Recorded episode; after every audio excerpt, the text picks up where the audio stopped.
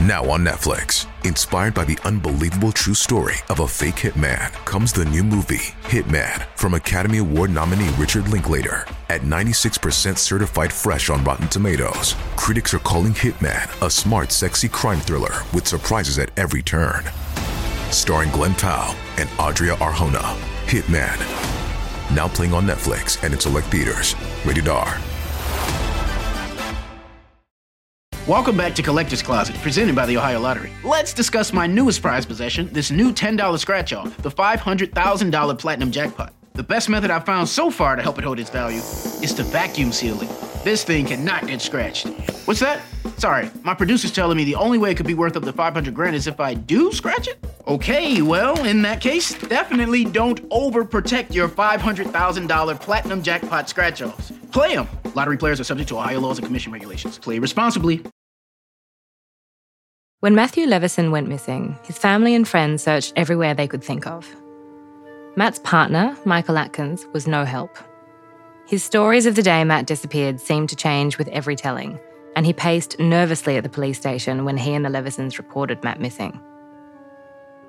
When police found Matt's car abandoned at Waratah Oval, a Bunnings receipt for duct tape and a digging implement purchased on the day Matt went missing meant the case was passed on to the homicide squad.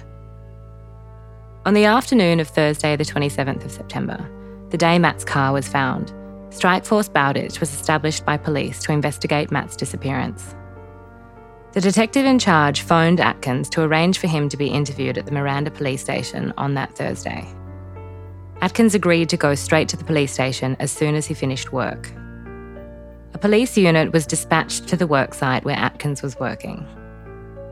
They kept a watch on his car too, to cover all bases, another police unit was dispatched to wait outside his apartment. While Atkins had told police he would go straight to the police station after he finished work that day, he first drove home. The police unit was waiting for him at his apartment and intercepted him before he could go inside. As soon as the police saw Atkins, they noticed his nervousness. His eyes glazed over and he started sweating. Before they knew what was happening, Atkins swooned into a faint. The cops grabbed him and sat him down in the driveway. The officer in charge of the investigation drove straight to the Cronulla apartment. Before she presented Atkins with the search warrant, she wanted to get his version of Matt's disappearance down on paper. Even though Mark and Faye Leveson had never warmed to their son's boyfriend, they wanted to believe him at first because believing was easier to cope with than not. But right from the start, he didn't behave like someone who'd just lost his partner. In the very first instance, I believed Atkins on face value because I knew nothing more at that stage and uh, thought it's his partner. He's looking after him, and uh, we believed the lies at first. I didn't because he was cold. He just and he just he was just unfeeling. If if you'd lost your partner, you'd be beside yourself. Oh yeah, and that he, was the key. His, his, actions were never the actions of a grieving partner. He never once rang us up to ask us how we were coping. I'd ring him, say, "Oh, how you going?" and pretend, See, which killed me. What we didn't know, I, I said that you know, Faye spoke to the police on the Thursday afternoon, early evening, was that the police also interviewed Atkins at a similar time. They said to him, we want you in the station to help us out with Matt's disappearance. And he was going in to assist with their inquiries. He said, Look, I'm, I'm currently in Glendenning, yeah. Glendenning, which is about two hours away from Miranda Police Station. So I'll, I'll come there after work, but it's going to take me a couple of hours. What he didn't know was that the police knew he was already lying. He was in Northmead, a new plant going in, which is much closer than that. They were out in the car park in a surveillance van and uh, they tailed him, or a car, they tailed him from there. He went straight, he was told to come straight to the police station. He went straight from Northmead to the unit at Cronulla. And when he saw police at the unit and realised there was police getting out of a car behind him, he collapsed had to be helped to the ground. Now, he got out of the car in his work clothes, this is unexplained, with one jogger on and one work boot on. No one knows why. Meanwhile, police continued their investigation and from the triangulation data of Matt's mobile phone, they discovered that it last pinged at 5:48 p.m. on Wednesday, September 26, from a phone tower located on King George's Road in Beverly Hills. This was about the midway point between Atkins and Matt's Cronulla apartment and worksite in Northmead that Atkins had been assigned to for work that week. By the time Atkins was brought into the Miranda police station, the police had examined the CCTV footage of Matt and Atkins leaving the ARQ nightclub on Sunday the 23rd of September at 2:11 a.m. They had the Bunnings receipt and CCTV footage of Atkins buying duct tape and a mattock.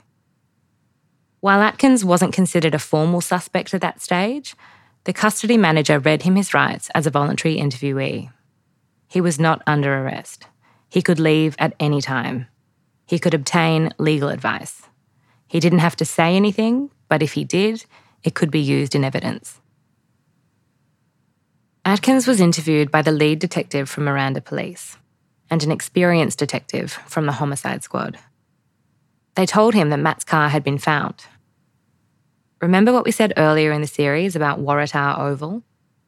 Well, despite having installed two basketball gaming machines at the stadium next to Waratah Oval, Atkins denied knowing where the oval was. Is there anything that comes to mind when we tell you we've located his car at Waratah Oval? They asked him. Atkins said, Not really. He always said he didn't know where Waratah Oval was, and that he had two arcade machines in the basketball stadium, which is behind Waratah Oval. And that was his job. That it was, I guess, a side job. side- These, side these job. machines, you, you buy an arcade machine and you, you leave it in a centre, you may pay rent there, and you, you clear it periodically. And, you could see Matt's car from this parking lot. where We would clear his machines, and he denied knowing where that place was, of course. So that's that, another lie. He just had to disprove that one. In the police interview, the homicide detective cut to the chase and asked Atkins if he was in any way connected to Matt's disappearance. Atkins was sitting with his right leg bent up, right hand holding his right ankle, left arm folded onto the table. He looked directly at the detective and said, No. His body language becomes more closed when the Miranda detective asked if he knew where Matt was now. Again, he said, no. The police knew that determining what happened on Sunday, September 23rd, the day after the night out at ARQ nightclub, was crucial in determining what had happened to Matt.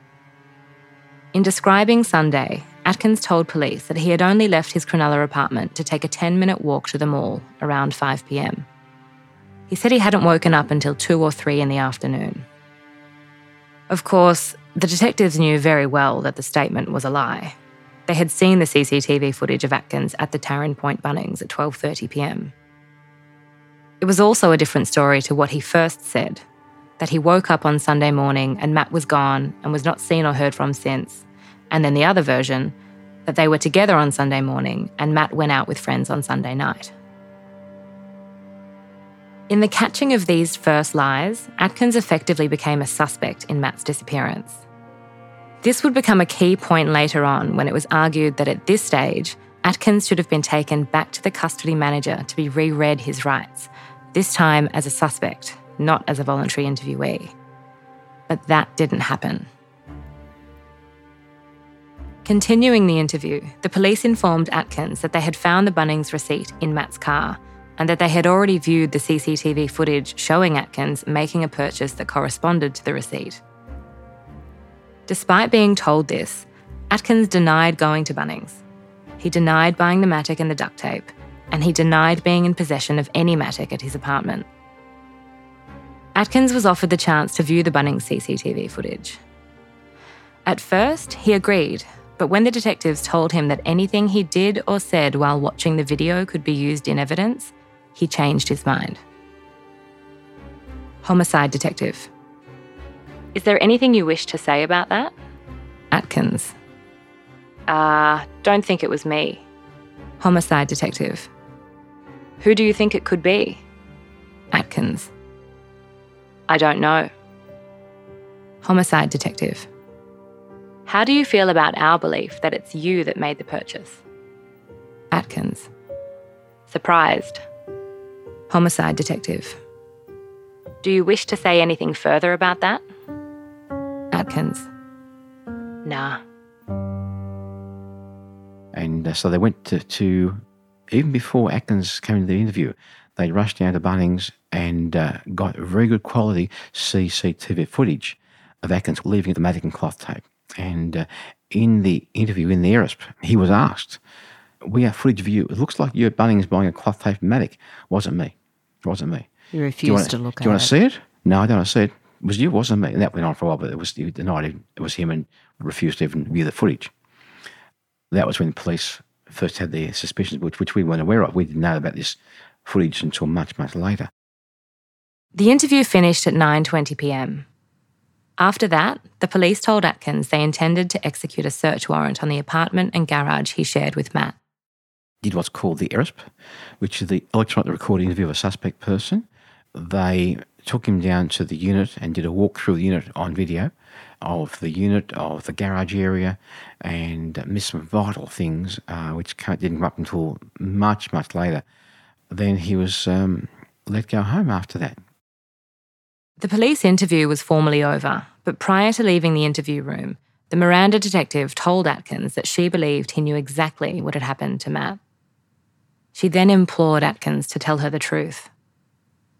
Atkins replied, I want to tell you, but I'm scared about what will happen to me. But the moment was fleeting and then it passed. Nothing further came of that conversation, and so police drove Atkins to Waratah Oval where Matt's car had been found. Again, the police asked him to tell them what had happened to Matt, but Atkins remained silent, or at least stuck to his story. After being driven to Waratah Oval, Atkins was then taken by police back to his apartment so he was present when they executed the search warrant. During the search of the house, police found drugs, GHB, and an amount of cash in the kitchen. When police asked Atkins about them, he lied about his involvement with drugs. He told them the drugs all belonged to Matt and that he did not want Matt to sell them. He said, That's why he wanted to go clubbing on Sunday night, to sell more, and I didn't want him to. Atkins told police that Matt's dealer was a guy from ARQ nightclub and provided a first name for a man that was never identified. Looking back, it seemed to the Levesons that really obvious clues that raised questions about Atkins' story were ignored. It was the beginning of a battle that no family should have to wage, for the main suspect in their son's disappearance to be investigated thoroughly. Drugs were found in the initial search of Atkins' apartment, but for a long time there didn't seem to be any consequences, not even six weeks later when drugs were found there again. See, Atkins was initially trying to blame Matt for everything. And uh, poor Matt couldn't answer to defend himself. And uh, in the very, very first search warrant of the unit, they found a quantity of, of GHB and cash in the kitchen. It was confiscated, of course. And then when they did the search at about the six week mark, I think, of the unit as well, they found the same thing again. Atkins said they're Matt's. So has Matt been back to put this stuff in the unit? Hello. It wasn't Matt. And in that instance, is he caught out by it? Like, what was the response when that happens? Was then he was charged shortly after that for that, or No, that's that's week six. Now it took a while. it wasn't until other detectives took over the following year that Atkins was charged in relation to the drugs. To say that they were Matt six weeks after Matt had gone, you know, what did Matt come back? Come back from the dead and plant the drugs there for him? And he was able to just get away with that for Yeah. another I, I year. don't. I don't think he was challenged with it. Actually, No, I think the police just, just took it on board. When a person's being interviewed or, or talking to police, the police tend to not correct them. They let them speak, let them hang themselves. Say as much as you want, sunshine, and we'll we'll challenge you later. it's funny. But they didn't challenge him later. But it's funny when they did the second because I said there was a spare key because they needed. Uh, there was no key for Matt's car, and I said there's a spare key at Atkins' place because Matt took the because he'd locked himself out because he used to keep spare key here, and they said no, we didn't find it. And further on down track, guess what was found? The spare key at his place. So there was a bunch of keys, which was Matty's keys, that they found in the initial search and they hold them up. And you can see the look on his face about them. And nothing was done about that either. It's only fair to point out here that with the wisdom of hindsight, everything is obvious. But this is not the case during an investigation. Indeed, referring to this case, a magistrate would later comment that hindsight often shows deficiencies in any investigation, but such deficiencies cannot always be known or realised until after the event. At this stage of the investigation, no one knew for certain what had happened to Matt, and all eyes turned to Atkins for answers. Police asked Atkins about various items of clothing, shoes, and other items found in the lounge room. Some of these other items included a white iPod and Dior sunglasses, two things that Matt would never be without. But the police did not know this at the time. The police found an empty shoebox in the garbage bin with a receipt of purchase for the shoes Atkins bought after work on Monday, the 24th of September. These turned out to be the shoes that Atkins was currently wearing. Police asked him where his old shoes were, and Atkins replied that he believed they were in the bathroom. The police searched the bathroom and the rest of the apartment, but could not find his other shoes. Atkins then told the police that he didn't know where they might be. Police also found a white blanket stuffed into a backpack in the lounge room, either beside or behind the lounge. Atkins claimed Matt took the blanket to work and was the last person to use it, but that it was something that Atkins himself took to work sometimes, as he often got cold on the job. Inside the backpack was a black plastic garbage bag and a necktie, which belonged to Matt. The police seized Atkins' car and mobile phone. However, other items that were found during the search were not seized by police until a later date, including laptops. Inside Atkins' car was the light purple or lilac shirt that Atkins was seen wearing in the Bunnings CCTV footage and that Pete had seen him wearing at Woolworths on the Monday. During their search of the garage, Atkins was asked whether anything belonged to Matt. Atkins said no. Police also searched the bins, but they'd been emptied two days earlier, so there was nothing of note in them. The searches of both the apartment and the garage were video recorded for evidence. After the search of the apartment and garage, Atkins decided that he no longer wished to answer any more questions and stopped talking to the police. After receiving legal advice from his newly instructed lawyer the following day, Friday, the 28th of September, Atkins exercised his right to silence from that point onwards. But whether Atkins spoke to them or not, the investigation continued. Police reviewed the contents of his mobile phone and found multiple text messages to Matt. They were the messages of concern, urging Matt to call him or his mother. Interestingly, Atkins had not made any attempts to actually ring Matt's mobile phone from his own until the morning of Thursday, the 27th of September, four days after he last saw him. After searching through Atkins' seized vehicle, the police located Matt's phone, a pinkish red Samsung, hidden under the passenger side floor mat. His phone was on. On Saturday, the 29th of September, the police informed Mark and Faye Leveson that they no longer considered Matt a missing person. They were now investigating Matt's disappearance as a homicide. They told Faye and I that the case had been transferred to homicide. We said, what? And they said, no, look, it's they've got far more resources than we've got. So it's just going to give us some more investigation tools that we can we can use. And I was like, okay, that's what you need to do. When, when you hear homicide, think, Jesus. And then on a Saturday morning, on our front door, we had that night detective lady from the station plus a detective from homicide tell us that we've got to tell you now that we're convinced we're looking for Matt remains. Uh, we fear he's met with foul play. I had to hold Faye up. She collapsed, and uh, uh, that's when we first heard how serious they thought it was. So that's all within the space of a week. Yeah. Yeah. yeah. And so when when it first happened, when you first realized that no one knew where Matt was, what were the scenarios that were going through your head? What were the possible reasonings for his disappearance? I just thought he was dead. Somebody bashed him somewhere. Uh, I just didn't know what had happened. And then as yeah, I just thought he's somebody's just targeted him and drugs never came into our mind. I just thought, yeah, he's been targeted. The hate Uh, crime fear that you'd yeah, had from years yeah. before. And yeah, so it was just a horrible time. In the following days, and after listening to the questions the police had asked her, Faye started to suspect that Atkins was involved in her son's disappearance. Over the passing weeks and months, police spoke with friends and family and anyone who may have been a witness. However, it seemed like the police didn't want to hear from everyone.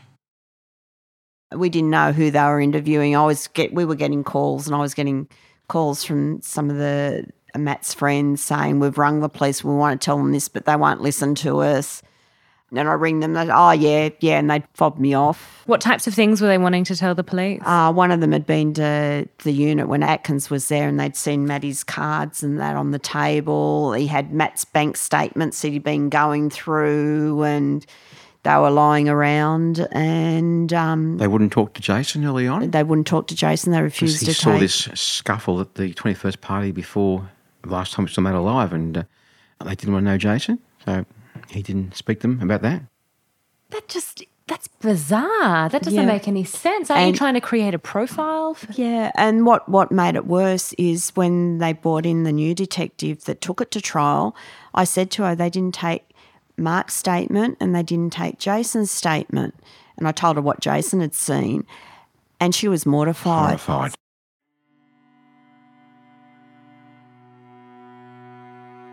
One of Matt and Atkins' friends, later given the pseudonym Jack Smith, provided a statement to the police on the 7th of October 2007, about two weeks after Matt was last seen at the ARQ nightclub. Jack later gave a second statement the following June. It was Jack's unit that Matt, Atkins, and Matt's brother Pete went to before they went to ARQ on the night Matt was last seen. In his statements, Jack said that Atkins had taken Matt home in the early hours of Sunday because Matt had taken too many drugs. While corroborating Atkins' version of events, Jack also said that he thought Matt had taken less drugs that night than usual. The Levesons felt the police should have put more pressure on Jack. As a friend of Atkins, they suspected he knew more than he was letting on. But the police told them there was no point pressuring him because his memory of events was so affected by drugs. We can only imagine how the Levesons felt at this stage. Their son was missing. His boyfriend was looking and acting really suspiciously. And they wondered whether Atkins' close friend might have known more about what happened to Matt. It seemed to them like nothing could be done. When someone goes missing, it is left to the police and often the family to try and piece together the final moments. Matt's brother Pete was with him on that final night, which turned into the early hours of Sunday morning, the 23rd of September. Peter Leveson told the police in his statement that around 1.30am he was on the balcony with Atkins at ARQ nightclub when he saw Matt bouncing up the stairs. Other than saying hello, Matt did not stop and talk to him. Peter said that Atkins looked upset and worried, and when Peter asked Atkins how it was going, he replied, Not good. Atkins told Pete that Matt was in one of his moods. Pete said Matt was drug affected, but not incoherent. He said Atkins followed Matt down the stairs. Shortly after this, Peter Leveson left the club and went home. Just as the investigation into Matt's disappearance gained momentum, the detective in charge from Miranda Police was transferred to another station only weeks after taking it on. The Levesons were disappointed. From the moment they met her, they liked this detective, and over the two weeks, they had developed a good relationship with her. This wouldn't be the case with the new detective put in charge. He didn't make a good impression on the Levesons at all. It's worth pausing here to acknowledge that the police have a job to do. But families and friends of missing persons are traumatised, often not eating or sleeping, and in agony. It doesn't take much on the part of police to acknowledge that and incorporate it into their investigation. Being kept in the loop, regular communication, makes such a difference to the extent of trauma experienced by families. Some police take professional pride in the way they look after families. Some don't. In the early stages of Matt's disappearance, the police, it's sort of been handballed from one station to another to another. And the relationship that you feel you had with the police early on was not as supportive or informative as you would have expected. Yeah, Yeah, the- we've made the, the- point over time that if you hear nothing, you perceive nothing's been done. Of course. And we've often said, and I've advocated to groups I've spoken to, that uh, all you need is a phone call. Once a week, 30 seconds. Good day, it's Billy Bloggs here from the police station. You're not forgotten, we're working on the case, we've got a few leads, whatever. Well, it's been a quiet week, we'll call you next week. Just so you know that, things are happening. Otherwise, if you say, if you hear nothing, you think nothing's happening. the good detective that was on it, she was only there for two weeks and she was being transferred out of Miranda because she wanted to stay. And we said, Can we go character reference for you? No. we'll do all we no. can for you. So it doesn't no, work that way, it doesn't work that way. So she got transferred out. and they brought in a new person in charge of the case, and that, for the very first time, made us feel like the police and us were no longer on the same side. From then on, it seemed to the Levesons that the police kept them in the dark. It made no sense to them. They weren't suspects. Why wouldn't this new detective keep them up to date? Faye believes the new detective told his team not to talk to or update the Levesons on the progress of the case. How did it get that bad? When Matty first went missing, we were told not to go to the, the media. And Matt had a friend who had contacts with our local paper, and she said they could get a story in. We thought, oh, great. So we thought, do the right thing. We'd run by the police. They said no. Six weeks went by before we did a media release.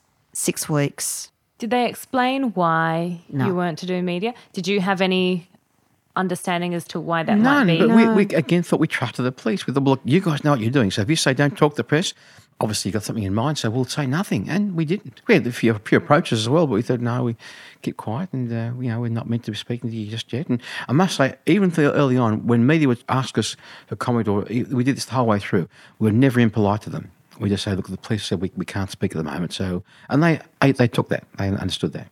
Do you think that it would have been any different had you been able to go straight to the media? Yes, Yes. my word, yes. How? yeah. Why? People would have been aware that he was missing. They would have said, Oh, we saw him walking to the car. He was by himself, or we saw him. Who knows? They could have seen him Sans Souci in the car driving. There could have been a struggle in the car. We'll never know really what happened, but somebody might have seen him after leaving ARQ. Somebody in the unit or around Cronulla might have seen them park the car Or heard something. or heard something. Uh, so for six weeks, nobody really knew that Matty was missing.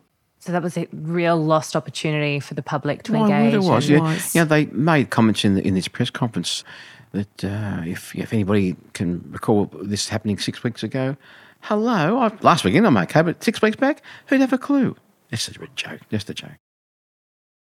The police never told Mark and Faye why they shouldn't use the media in the search for their son. It looked like a sensible tool to the Levesons, but they resisted because they believed in the system and the ways it operated. It's worth noting here that at a later court proceeding, the magistrate observed that in hindsight, it had to be understood that at the time the Leveson family wanted to go to the media to circulate information about Matt as a missing person, they were not aware that the police case had actually shifted to a murder investigation. It's also worth noting that at the same court proceeding, evidence was given by a police officer that there are operational reasons to withhold information from family members. The green light to talk to the media came six weeks after Matt went missing. But even then, it was a double edged sword. When the Levesons did as they were told, the wrath of the new detective rained down on them. I don't know. I'm just guessing those more senior than our team said, why aren't you guys talking to the press? And, and like, I'm guessing they, that was forced on them, but I, I don't know. And in fact, during that media conference, one of the journalists gave the lead detective his card and said, would you get Mark Faye to give me a call? He wanted to run some more detail. So that detective passed that card on to us. And we made contact with this person at the media and, we and uh, we did ask the, the detective, you know, what things can we say and not say? And we're told precisely what to say and not say to him. And uh, later on with this new person in charge of our investigation, he Grilled me. grilled Faye for going to the media. We said, hang on, your colleague gave us that person's card and, and said we could talk to them. We didn't get the media. They came to us with your consent, He, with your colleague's consent. he treated me like I had done something wrong that I was going to be charged. He grilled me and said, "You did say this." Oh, you, you. I said, "No, I said what I could say to the media, no more, no less." And he wouldn't have it. As their woes with police continued, Matt's 21st birthday approached. It was supposed to have been a big, beautiful celebration. Instead, on Matt's birthday, the 12th of December, the Levesons paid tribute to him on his MySpace page. Faye left a message that included a pointed comment on how they had heard nothing from Michael Atkins. We miss you so much. We can only wonder how much Mike is hurting, as I have not heard from him. I hope and pray he is coping better than we are. She also left flowers on the telegraph pole outside Atkins' unit to mark the occasion, but he never acknowledged the gesture. In her next meeting with police, Faye felt that rather than being sensitive about Matt's birthday, the new detective simply used the occasion of his birthday to make more upsetting comments. When Matty first was missing, the police they did a they did a beautiful thing. They took around the hat and on Matt's birthday, they left at the front doorstep white flowers and a cart. Isn't that wonderful? It's just Yeah, wonderful of them. That the human side of policing. And when he came on the scene, he told me that they shouldn't have done that. It was unethical. And that now that anybody else, murder victim that walked through that door, they would have to do the same thing. And it was unethical of them to use the police money. They didn't, as well. they didn't use police money. They Out of their own pocket. uh, out of their own pocket. And then he sat there and said to me it was Matt's lifestyle that had him murdered. Oh my gosh. He said that to your face? He said that to my face just before Christmas. And I looked at him and I said to him, Have you got any children? And he said, Yes, two. And I forget the ages. He said, I think it was 10 and 12. I'm not sure. I can't remember. And I just looked at him and I said, Well, I hope you have a lovely Christmas with your family because we won't be. The negative interactions with this new detective in charge of Matt's case continued, and ultimately the relationship became untenable. The Levesons demanded a new detective be brought in to investigate their son's disappearance. They also became more proactive. The more their trust in the police waned, the more they began to trust themselves to keep things moving. The Levesons set up a Facebook page called Justice for Matthew Leveson and made missing person posters in the hope that someone would come forward with information. Meanwhile, the police continued to investigate Atkins and found increasing evidence that he was in fact a drug dealer, both before and after Matt had disappeared. The police charged Atkins with four counts of possession and supply of a prohibited drug in relation to the drugs found in his apartment during one of the searches. Atkins appeared in court on December 18. The Levesons were there to watch this man, who they were sure knew where Matt was. The court appearances also gave Faye the chance to be in his face. She would do anything to find her son. We went to the court case for Atkins for the drug trial. We went to all his hearings. The police, as a methodology, didn't want to give, give his defence counsel the chance to say, that, "Oh, my client's a good boy. He's not got any criminal record." Well, he had. He had drugs charged, so that that was one avenue they closed for the defence. So we used used to go and we'd sit near him, look at him, and in one oh, I'd have a bag with Matt's pictures and his pictures as well with Matt. And I'd make sure he saw me with that bag. And one particular day, I thought I'd be a smart so and so. And I had a picture of him and Matt together and I laminated it and I walked up to him because I used to walk up to him each time and say, Where's my baby? What have you done with my son? And he'd say, I've done nothing. I don't know where he is. He, he, walked out on me. He'd always say to me, I'm a good Catholic boy. That was always his comeback. I'm a good Catholic boy. So what does Faye do? Out of my bag, I give him a photo of him and Matty, laminated. You got to hold it, mate. You can't put it anywhere. You know what the bastard did? He rolled it and put it in his suit pocket. So all I could do was hope that it sprung open and ripped his pocket. Because I thought, there's no way you can put that anywhere So you were confronting him in a court setting? outside the court. Yeah. Okay. And you had the the courage to go up and confront him at that point. Yep. So it was So very went- clear by then that he knew that Yeah. you were suspicious Yeah. of him and in the end, he pleaded guilty to possession deemed supply, though still maintained the drugs were Matt's. And then a third detective was placed in charge of the investigation into Matt's disappearance. When he was charged with drug offences early 08, there was many mentions and replies in court, and Atkins was, in most cases, had to be present for those, and uh, we'd always go along and, and steer him down. And uh, but this this detective I speaking of was, was, would go to court occasionally as well, and once outside Downing Centre uh, in the city, he saw us across the road and just stared at face. So Faye just stared back and stared the bastard down. Twice he did uh-huh. it to me. Mm. Because we were sitting with a reporter at the time. we had a common goal that we had, Yeah. we had to do the right thing. We thought by Matt, and then after many, many, many complaints to the top and the bottom, we have the team of detectives changed, and they brought on a new lady who was wonderful. She just shook the whole brief by the throat and brought it to a point where, where charges could be laid against Atkins for murder.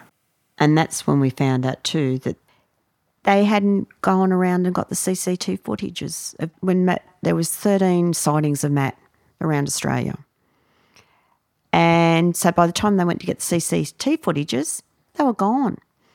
And one they never even got was where he parked the car outside ARQ that night. If they got that CCT footage, you might have seen something go on. Also, too, they bought snacks at a garage across the road from the nightclub, and uh, there would there was footage in that shell garage that was never sourced. Also, too, we found information on Matt's mobile phone. These days, it's very different to back then, and uh, there was many bits of information on the mobile phone that the carriers would have that could have been useful in terms of location of phone, messages, etc. And because it wasn't sourced, the carriers, well, they after all delete it. They can hold more information these days, so of course it's not discarded like it was, but back then many things were never recovered. The Levesons also described an occasion in the early days of the investigation when they were being given back some of Matt's belongings. Well, at the same time, I'll just relate to you a short story as well. Sitting at the breakfast bench there with um, one detective, they brought back a, one one more bag of Matt's things to us. Amongst that was Matt's computer satchel, a good quality leather satchel. Uh, Matt loved his, his MacBook, and um, the police had that. So we knew that the computer wasn't in, inside the satchel. The police had been going through his computer. And yeah, I can sort of paint for the listener a satchel with a, a flap over the top that comes down to the front with a zipper section at the back. And this satchel, this, this overlapping part that comes down the front, goes into a lock, and it was locked. And I said to the detective, This is still locked. And there's obviously this thing in the satchel. And he said, Oh, yeah, yeah, we didn't want to damage the satchel. I said, Hang on, you're investigating a murder. Is there a more or a higher, more severe crime than this? Yeah, we didn't want to damage this quality. It's a good bag. I said, I would have got a hammer and smashed the lock, or or uh, got a knife and cut through the leather. Well, I don't know. And and as you're saying this, I'm just playing with the bag, and the lock was obviously was locked. Uh, I just I slid back the zipper section on the back and put my hand in and said, "This isn't the key, is it?" We put it in the front, turned it, and click, open she was. So it was. They hadn't even checked the open zipper section at the back. And in that satchel was uh, a number of memory cards uh, for the, the cameras and computers. They went through those. They didn't get much from that, but no one would have known that unless they went through them. There could have been a vital piece of evidence in there, but you didn't know till you got the bag open what was in there. He said, "Oh, I think I might take this bag back now." So I think you better. So your faith in the police at this point is It's plummeting. yeah, Yeah. rapidly. Mm. Rapidly. Yeah. yeah.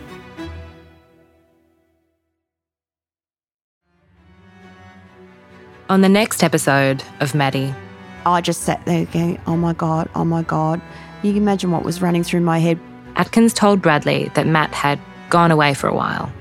The man has no emotions at all. And a female detective told us, oh, we've spent over budget on yours. It's not a justice system. It's just a system.